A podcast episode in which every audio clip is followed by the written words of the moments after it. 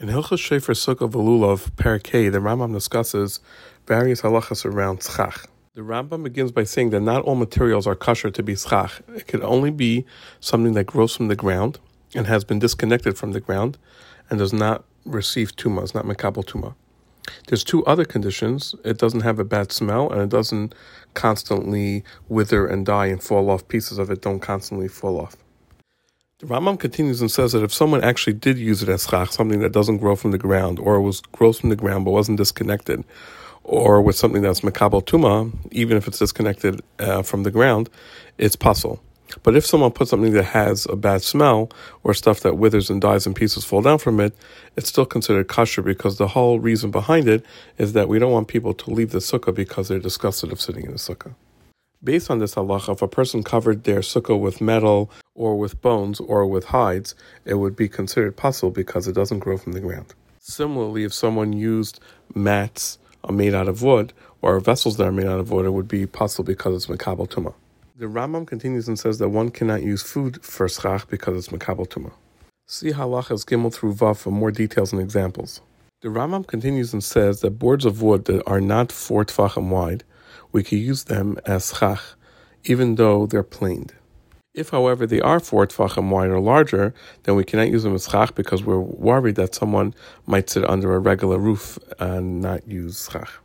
Conversely, if someone had a board of wood that was four tfachim wide, but its thickness was much less than four tfachim, or even a drop less than four tfachim, and one turned it sideways so that they only use the thickness of the board, it still would be pasul because we can't use the board at all for schach regardless of the orientation. The Rambam continues and says that a roof which is not covered by a ceiling, in other words, it doesn't have plaster and stones, but it only has boards fixed in place, it's pasul, since they were not put there for the purpose of a sukkah but to be part of a house. See more details in Halacha Ches.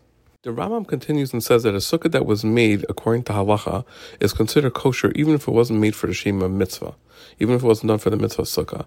But it does have to be made for the sake of shade to be a sukkah, a hut. Based on this, if someone just happened to make a hole in produce and it turned into the size of a sukkah because it was such a large pile, it would be pasul because it wasn't made for the sake of a hut. The Rambam continues and says that we're not allowed to use bundles of straw or bundles of wood or reeds as chach, and this is because we're afraid that someone might put bundles on the roof to dry, and then they'll forget about it and just use it as chach even though it wasn't made for a sukkah.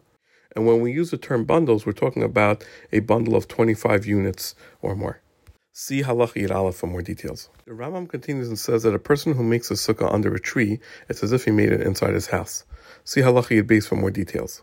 See Halacha Yud Gimel through Tazayin for details and scenarios where someone has some schach that's kosher and some schach that's not. The Rambam continues and says that if a person spread a cloth above the schach or spread one below in order to catch the leaves which fall, it's pasul. But if one spread it under the schach as a decoration, it's kosher.